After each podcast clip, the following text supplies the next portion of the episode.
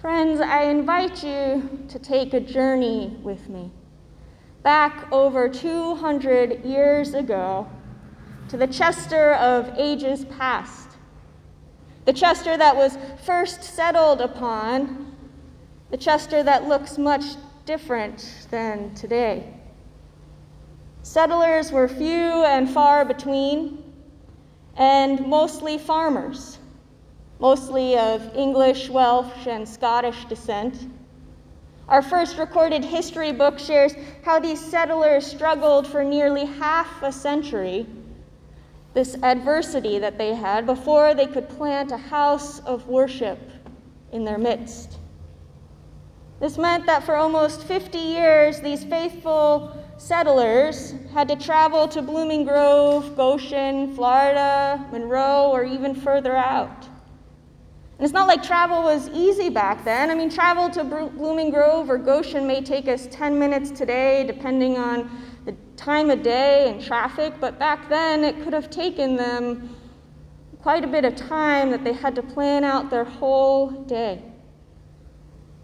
By 1783, following the war with Great Britain, a man by the name of Abijah Yelverton made an effort to help plant a church in Chester. To help get the process going, he donated an acre of land just up the street a little bit. For those of you who remember it, the original location was where the original Chester Inn once stood. But here's the kicker there's a part of this story that's often skimmed over in our church history, a part that we should perhaps pay more attention to. It says that the war had so weakened the forces, which before the war broke out, if we remember, consisted of only about 30 people, they felt unequal to the task of building a church.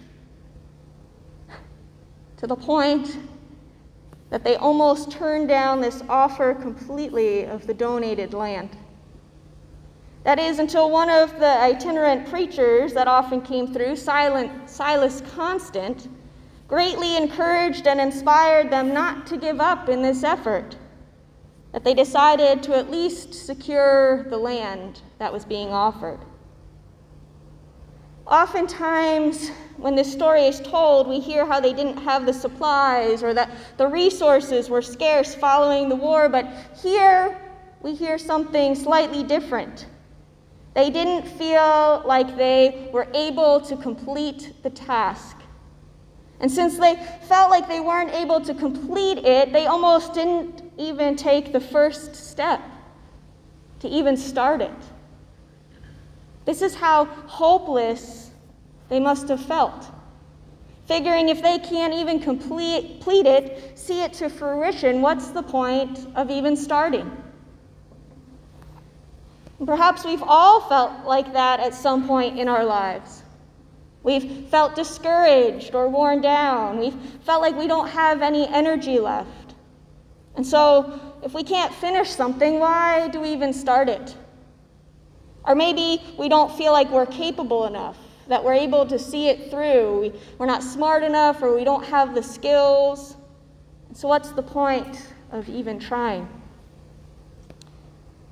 And I can't help but reflect that perhaps this is how a lot of churches feel as well discouraged, incapable, little energy, unsure of what's ahead afraid to take the first step, not knowing what's next. It's not just that we get stuck dreaming of how great the past was when we had a hundred kids in Sunday school, when the pews in the sanctuary were filled, when the workers were numerous and the harvest seemed so few. It's also that we feel crippled at times by what's next. We fall back into old familiar patterns because we don't know how else to cope with the changing landscape around us. We keep trying the same old things, hoping for different results, because it's the only thing we feel like we know how to do. And then we get tired and burnt out, exhausted, discouraged, or we lose our energy when things don't go as we hoped. When change doesn't magically or miraculously happen the way we had desired that it would happen. We too become afraid to take the next step, to try something new, something different. Dare I say, even drastically different. When we're unsure we'll be able to see it to fruition. We'd rather wait we regroup a little bit, gather up all our supplies, secure all the right resources, have all the right people lined up, and everything that we possibly may need before we even begin. The problem with that is waiting to try something new, waiting until the stars align and all the pieces are in place to even take the first step in the process, means that we might be waiting forever. It means we may never get off the ground. It means, honestly, if we think about it, we don't trust in God. That we've lost some faith, some hope, we've lost trust. In Paul's letter to the Corinthians, he writes, We walk by faith and not by sight. He writes this in context to the Corinth church of not losing faith, to not lose heart in the midst of their afflictions. He doesn't name what these are. Perhaps they're persecutions, perhaps they're other difficulties in life, or a combination of the two. But Paul tells them this is only preparing them for the eternal weight of glory beyond all measure. That the church shouldn't get distracted by what can be seen, but should focus on what is unseen. Don't focus on the temporary, this world, this life, but the eternal, Lord our God. Our true home is our eternal home in the heavens. And while we long for this now, we long to be at home with our Lord. We are here in these earthly bodies, this earthly dwelling, and we are to walk by faith, not by sight, as he tells the Corinthians. To have confidence that we will be welcomed home. But as we walk in this faith, we aim to please the Lord, to be found acceptable, whether we are at home or we are away from home. Now, I will say, Paul can be a little wordy and a bit heavy at times. Essentially, he's saying this life isn't easy. In the midst of it, we may wish we were already at home with the Lord our God, but, but we're here, living this earthly life.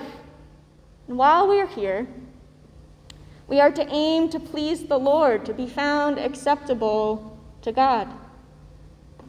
doing so, it requires that we walk by faith and not by sight. We take steps even when we don't know where we're going or what's next, even if we don't feel like we have the energy to see it all the way through, or if we feel like we're missing some of the resources. It means trusting God that this isn't solely on us to see it through, but rather it's on the Lord.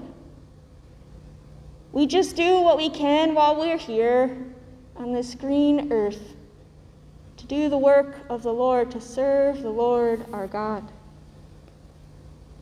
And thankfully, our ancestors were willing to take that step, to walk by faith. They were willing to secure the land even though they had no idea if or when they'd ever be able to plant a church, to build the church building. Well, if you were here last week and paying attention to the date I mentioned, both this week and last week, you'd realize that 15 years passed once the land was secured and before they even started to build the first church building. 15 years. In that time, I'm sure some of those faithful few left their earthly tents and were welcomed home to the Lord. I'm sure not everyone who was part of securing the land, excited and hopeful after being encouraged by Silas Constant, not all of them saw it to completion. For while it took 15 years to even start the building, it wasn't until 1802, another four years, until it was fully completed inside and out, and they held a service of dedication. 15 years is a long time. To give some perspective, it's only been about 13 years since Pastor Karen left this congregation. For those of you who are active at that time, I'm sure you could list the number of changes you've seen and experienced in that time. We could list the number of faithful who have passed on to be welcomed home. We certainly aren't the same group we were 15 years ago. We aren't the same group as seven years ago when I was first called. And yet the faithful before us continue to take steps moving forward. They weren't sure where it would get them, especially when I was hired. There were many unknowns, even the fact if I'd be here after two years when the designated term under the program for such a time as this ended. But we took steps together, in a sense, into the unknown. And perhaps again now, it's time to take another step to continue our walk of faith. We've been given a few opportunities. Ones that we might not fully understand, ones that might, we might not all fully see to fruition, but opportunities to move us along on this faith journey. Perhaps, in a sense, it's our piece of land that's being offered to us. We have to choose what's next. Last week, in your bulletin and email, there was notice of an opportunity offered to us by the presbytery to help us continue to navigate through what we took last year as our Holy Cow assessment over a year ago. But unfortunately, the pandemic got in the way more than we planned, and so we weren't able to fully follow through with follow up with it. The presbytery trusts this assessment and resource to be beneficial and fruitful, and so they are offering us an opportunity to engage with it further. If we can form a small team of about four to work with a professional, to both help us better understand our assessment, our congregation, as well as lean, ways to lean into it to help us grow and be fruitful and perhaps thrive. Second opportunity is the possibility to work with a group called Partners for Sacred Spaces. This is an organization that recognizes the good work that congregations do in their community. In these historic community center buildings. And so they work with congregations to help develop partners within the larger community that would value and share the space in ways that also help maintain and upkeep the building, as well as help us to be good stewards to what God has provided us with a large space that doesn't get a lot of use during the week. This too would involve a team formed from our congregation but it also includes engagement from members of our Chester community at large as well. Friends, both of these opportunities have the potential to have great benefits, but they also require communal work and a time commitment for all involved. About a year for both of them, and we know just how much can change in a year. It also may mean we need to let go of other things if we decide to move forward with either or both of these. It may mean refocusing our priorities for next year, shifting our focus in such a way that at first it might feel like we're walking into the unknown. It may mean taking a leap of faith, not really knowing where we might end up after a year, but trusting that the Spirit is indeed with us moving us along. And yes, we may be small in number. So we continue to recognize we have about 30 members are actively serving. But our ancestors were about the same in number. The only difference between now and then was they were willing to take that first step. So we have to ask ourselves are we willing to take the next? So may we all prayerfully consider not just these two options before us, but also how we may all walk by faith together. Think about what are the core values? What might we need to let go of? What is hindering us from walking in faith rather than walking by sight? I'd mentioned the book Canoeing the Mountains by Tod Bolsinger last week, and he asks, in relation to the Lewis and Clark expedition, this important question What might we need to shed to move into the unknown?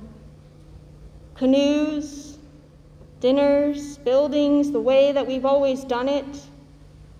What do we need to shed in order to faithfully walk into the unknown? Trusting that the Spirit is with us the whole time and the steps that we take today, while we may personally might not ever see the full fruition, trusting that they'll bear much fruit whether it be in 15 years or 150 years.